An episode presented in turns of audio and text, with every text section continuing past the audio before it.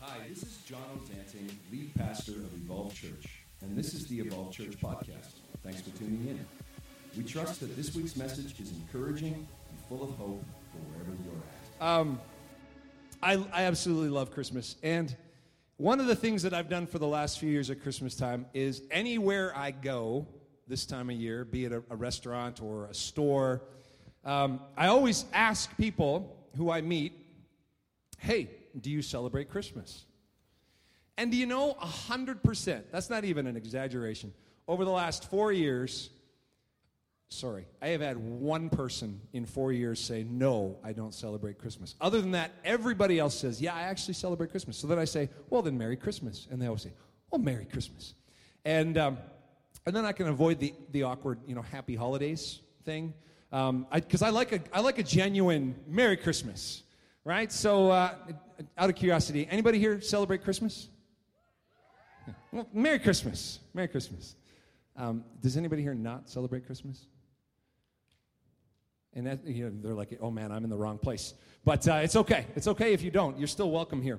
But um, I love all of the fun that surrounds Christmas. I love all of the traditions. I actually even love Christmas shopping. I do. Uh, call me crazy. Call me mental. But I love it. And there seems to be like uh, this anticipation, this expectation around Christmas time. And I don't know if that's just because we know that it's going to be a good time or that it's going to be chaos and we're still okay with that. Uh, I drove um, my, my grandparents and my aunt to the airport on Friday night, and after I dropped them off, they're flying to Winnipeg to be with uh, my wife's parents. And I called my father-in-law, and he was just so excited about his... Uh, his mom and dad in law and his, his sister-in-law flying in and, and uh, picking them up at the airport. He was just full of hope and full of anticipation. And even in the middle of what's a very new season for us of being in Edmonton and, and spending our first Christmas here with our kids and starting some new traditions, uh, we've been like inundated with invitations for Christmas meals and Christmas Eve and Christmas Day. And, and we're just so we're so excited about the newness of this season for us. You know, uh, for thousands of years, God's people, God's kids, were anticipating something. They were like holding their breath, waiting for something to happen. They were anticipating the arrival of a king, the person who would be their Messiah. And this time of year, I can't help but remember not only how Jesus came to earth as a baby, but also why Jesus came, because that's really important. Why did Jesus come to earth as a baby? Did you know that there are more than seven hundred texts written about Jesus? Not text messages, by the way, but writings, texts. Over seven hundred written about Jesus even before he was born. I don't think my parents wrote one thing down about me before I was born. Over seven hundred things were written about Jesus before he was born. And the birth and the life and the death and the resurrection of Jesus fulfilled over three hundred prophecies that had been written about this anticipated king, about the coming Messiah. And Jesus fulfilled over three hundred prophecies that had been given about him. There was an intelligence and a very divine purpose in why and how Jesus came. And we celebrate that as a tradition. What other things do you celebrate at Christmas as tradition? Maybe sacred or just downright fun, because I love them all. I love them all. You know, some of our fun uh, Christmas traditions, I found a new Dutch market to go to here in Edmonton. Uh, Ben's Meat Market on Stony Plain Road. Anybody been to Ben's Meat Market? Out of curiosity, a few of you have. Well, you know, here's the thing. When I go into Ben's, I can buy a, a bag of paprika-flavored Lay's potato chips. Yeah, you ever had those? Some of you have. Wow, that's amazing. Well, my, my Dutch people in the Netherlands, they love their paprika-flavored potato chips. And and you can buy those at Ben's. But you can also get krautnoten, and you can get uh, hagelslag. Can you say hagelslag? Oh, yeah, that was good. That was good. She got me right in the eye with that one. Hagelslag. And, um, you know, my, my all-time favorite Sinterklaas treat, they're called tai-tai. Uh, they're like a a chewy uh, Christmas cookie, basically. That's probably the best way to to describe them.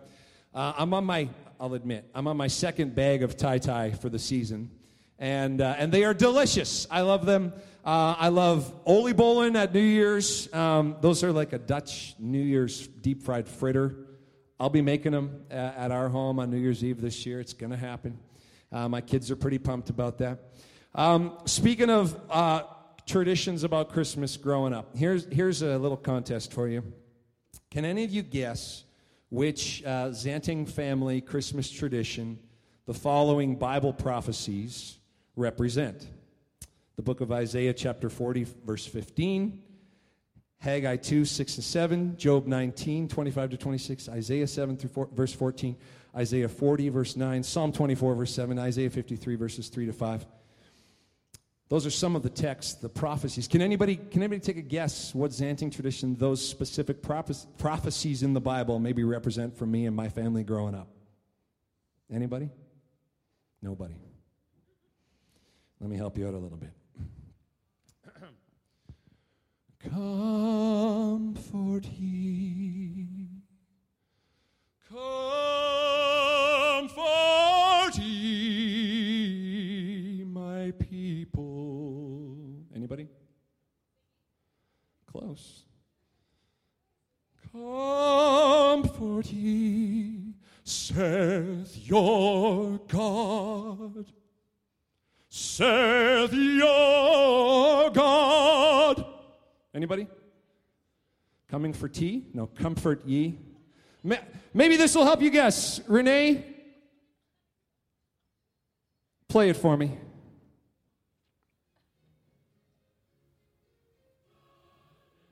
Anybody? Thank you. Handel's Messiah. Ever heard of it? Okay, that's good, Renee. This is the well-known Hallelujah chorus. This dude named George Friedrich Handel wrote an oratorio, which is basically a long piece of music with choir parts and solo bits. And every year at Christmas time growing up, my parents would drag me to the symphony to hear a live performance of Handel's Messiah.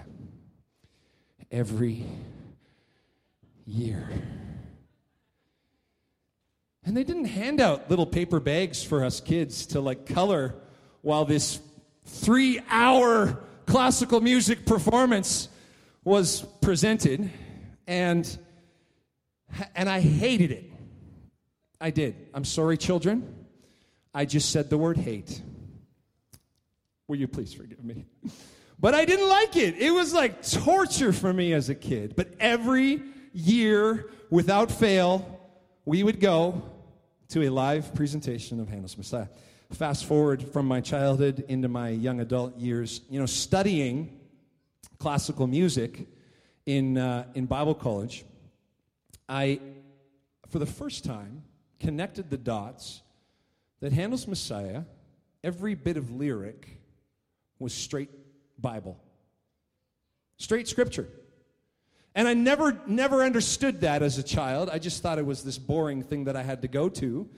But let's be honest, I didn't fully appreciate the complexity of its story until I was a young adult who'd made my own decision to follow Jesus and really cared about what it meant that Jesus was not only talked about before he was born, but that specific things were written about him, and that when he lived and served and loved and ultimately died and rose from the dead, he fulfilled over three hundred things that had been said about him before he was even born. And George Friedrich Handel took the time to, like, go through the Bible and put to song Isaiah forty, verse one through five. Comfort ye, comfort ye, my people, saith your God.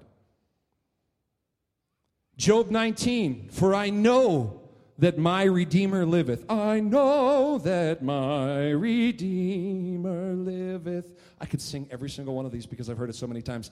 Isaiah seven, verse fourteen. Behold, a virgin shall conceive and bear a son, and they shall call his name Emmanuel. Uh, I could go on. Isaiah forty, verse nine. O Zion, O thou that tellest good tidings of Zion. I could go on and on and on. Isaiah fifty-three, Psalm twenty-four, lift up your heads, O ye gates, and be lifted up. It's inside of me because I heard it year after year after year after year. I could sing all the soprano parts. Heck, I could sing all the alto solos. I could sing the bass and the tenor and all the choir parts. But my absolute favorite, wait for it.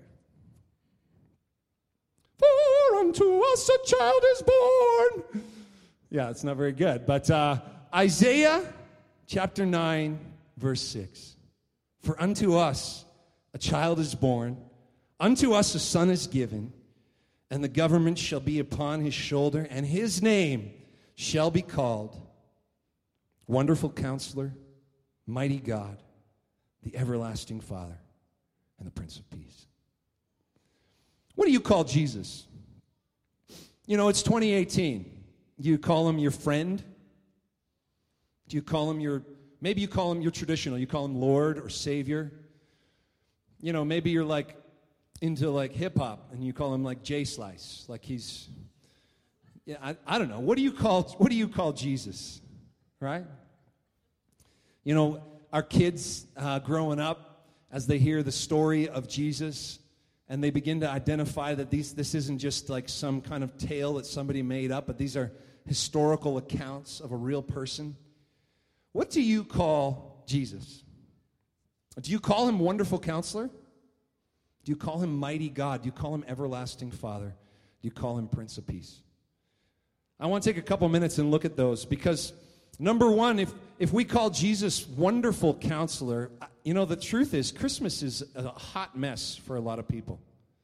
We've been talking about this crazy, messy, wonderful life that we all exist in, this tension between things that drive us mad, things that have hurt us. You know, what's a very real thing for me, in, in two thousand three, Nicole and I were, were newly married for a few years. We didn't have any kids yet. And we drove from Winnipeg to Edmonton to spend Christmas here with uh, with her family. And at Christmas two thousand three, my, my dad's mother, my Oma Zanting, died. She passed away. And in that road trip from Winnipeg to Edmonton, I forgot my wallet in Winnipeg. It was one of those things. And I, I didn't have any I D, and I wanted to fly from Edmonton to Chatham, Ontario, where I grew up, to go to my Oma's funeral, but I had no I D. And it was just one of those, like, could, could I get someone to break into my house and find my passport and overnight it to Edmonton so that I could fly from, do you know what I mean? It was one of these impossible things that eventually I just had to call my parents and say, look, it doesn't make any, any sense. I just, like, I so badly want to be there, but I just need to stay here.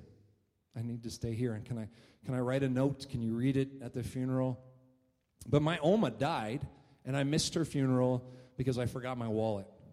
And that sounds trite and trivial and, like, insignificant, but I actually think about it almost every year at Christmas. I think about my Oma fifteen years ago uh, passing away, and not being there with my family, but being here with my family. And and I think about it. And what things do you think about at Christmas? You know, you might think about something that happened in this previous year that really impacts how you celebrate over the next week. There are marriages and homes that are hurting right now. There are people who are experiencing loss, people who are going through something that's wrecked them right now. People here in this room that are dreading the next few days because of what's going on inside of your heart. Hebrews chapter four, it says, Jesus understands humanity. For as a man, our magnificent king priest was tempted in every way just as we are, and he conquered sin. So now we come freely and boldly to where love is enthroned, to receive mercy's kiss and discover the grace that we urgently need to strengthen us in our time of weakness. You know, if you're going through something difficult right now, I want to encourage you to lean in to Jesus by referring to him as your Wonderful Counselor. Maybe, maybe the peace and the grace that your heart needs in, over the next week will be found in the truth that Jesus understands humanity because he went through heartache and loss and brokenness. And he sits today enthroned between us and God as our Wonderful Counselor. Jesus Christ, God's promised Messiah, the greatest advisor and the most wonderful counselor that you can turn to. Do you call him Mighty God? You know, we think about the drama of Christmas. We think about the nativity of Christmas. We think about the shepherds keeping watch over their flocks at night.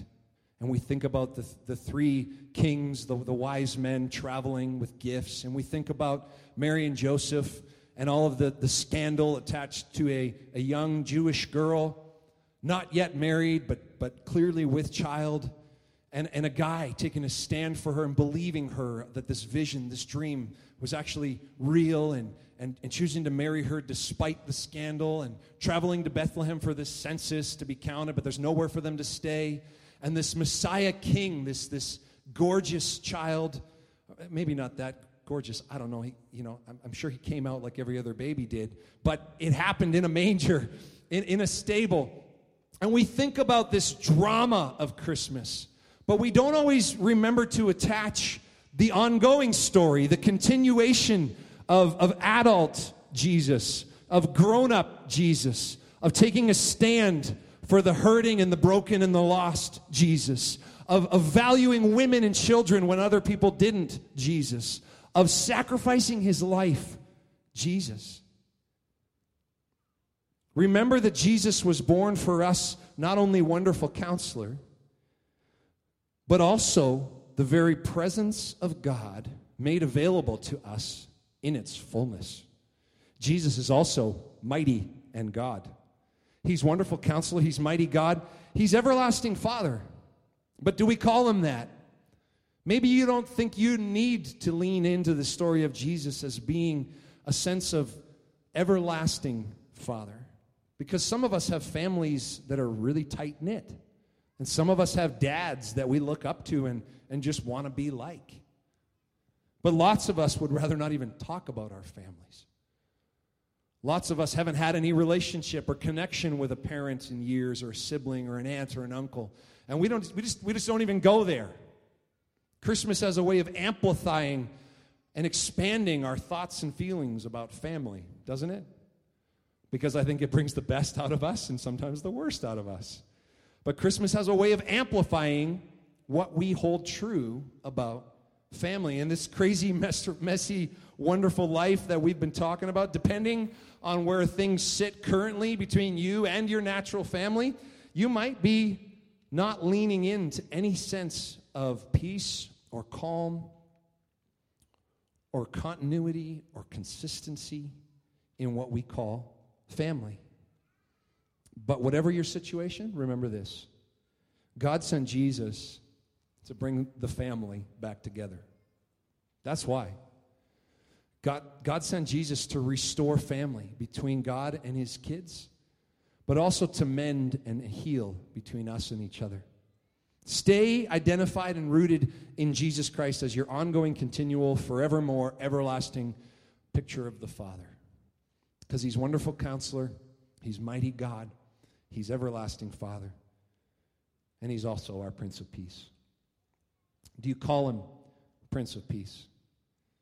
In the middle of this often crazy busy season of the year, please don't forget that the arrival of Jesus Christ on planet Earth signified a brand new era of peace on earth. Peace that transcends everything. Peace that can't be understood even with our natural minds. The Bible calls it a peace that comes from God's Spirit within us that we can't even wrap our brains around. When it comes to peace on earth, Jesus is the captain, the governor, the leader, the official, the ruler, the Lord. He's the Prince of Peace. Ephesians four calls him our reconciling peace. He's made things right. And if you have any unrest in your gut, any unrest about the week ahead and the days yet to come, or maybe a deeper sense of unrest between you and God, I want to remind you today that Jesus is not only our wonderful counselor and our mighty God and our everlasting Father, but he's also our Prince of Peace.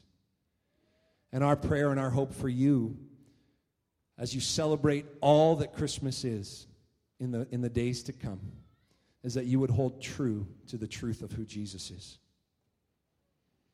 I'm going to close with this verse. It's not going to be on the screen, but Ephesians two fourteen, our reconciling peace is Jesus. He has made all of us, Jews and non-Jews, everybody, one in Christ. By dying as our sacrifice, Jesus has broken down every wall of prejudice that separated us and has now made us equal through our union with Christ. Is there anything bringing separation and division between you and God this Christmas? Something maybe you've been holding over over God for a long time, that you're, you haven't been able to figure out, you know, a deep spiritual question that a, a, a normal mind maybe hasn't been able to resolve. Whatever situation you find yourself in this Christmas, where chaos or stress or worry are reigning, call on Jesus, your Prince of Peace. Because unto us a child is born, unto us a son is given, and the government shall be upon his shoulder. And his name, Jesus, shall be called also Wonderful Counselor, Mighty God, the Everlasting Father, and the Prince of Peace. And those four pictures of Jesus, I hope they bring life and hope to your home and to your family and to your crazy, messy, wonderful life. Not only this week, but in the days and weeks and months and years to come. Because what I've learned is that this Jesus, our Jesus, isn't just so on December twenty-fifth. He is Wonderful Counselor, Mighty God, Everlasting Father, Prince of Peace for each one of us, three hundred sixty-five days a year. But it really becomes about our ability to lean in and respond well to the truth that Jesus is who he is. And that's our prayer for you today and every day moving forward. That you would feel like you have the right people, the right community, the right family around you to help you lean in and remember the truth of Jesus. Not just at Christmas time, but all the year round. Amen. Thanks so much for listening. Visit evolve church dot com for more information. And if you're ever in the Edmonton area, stop by.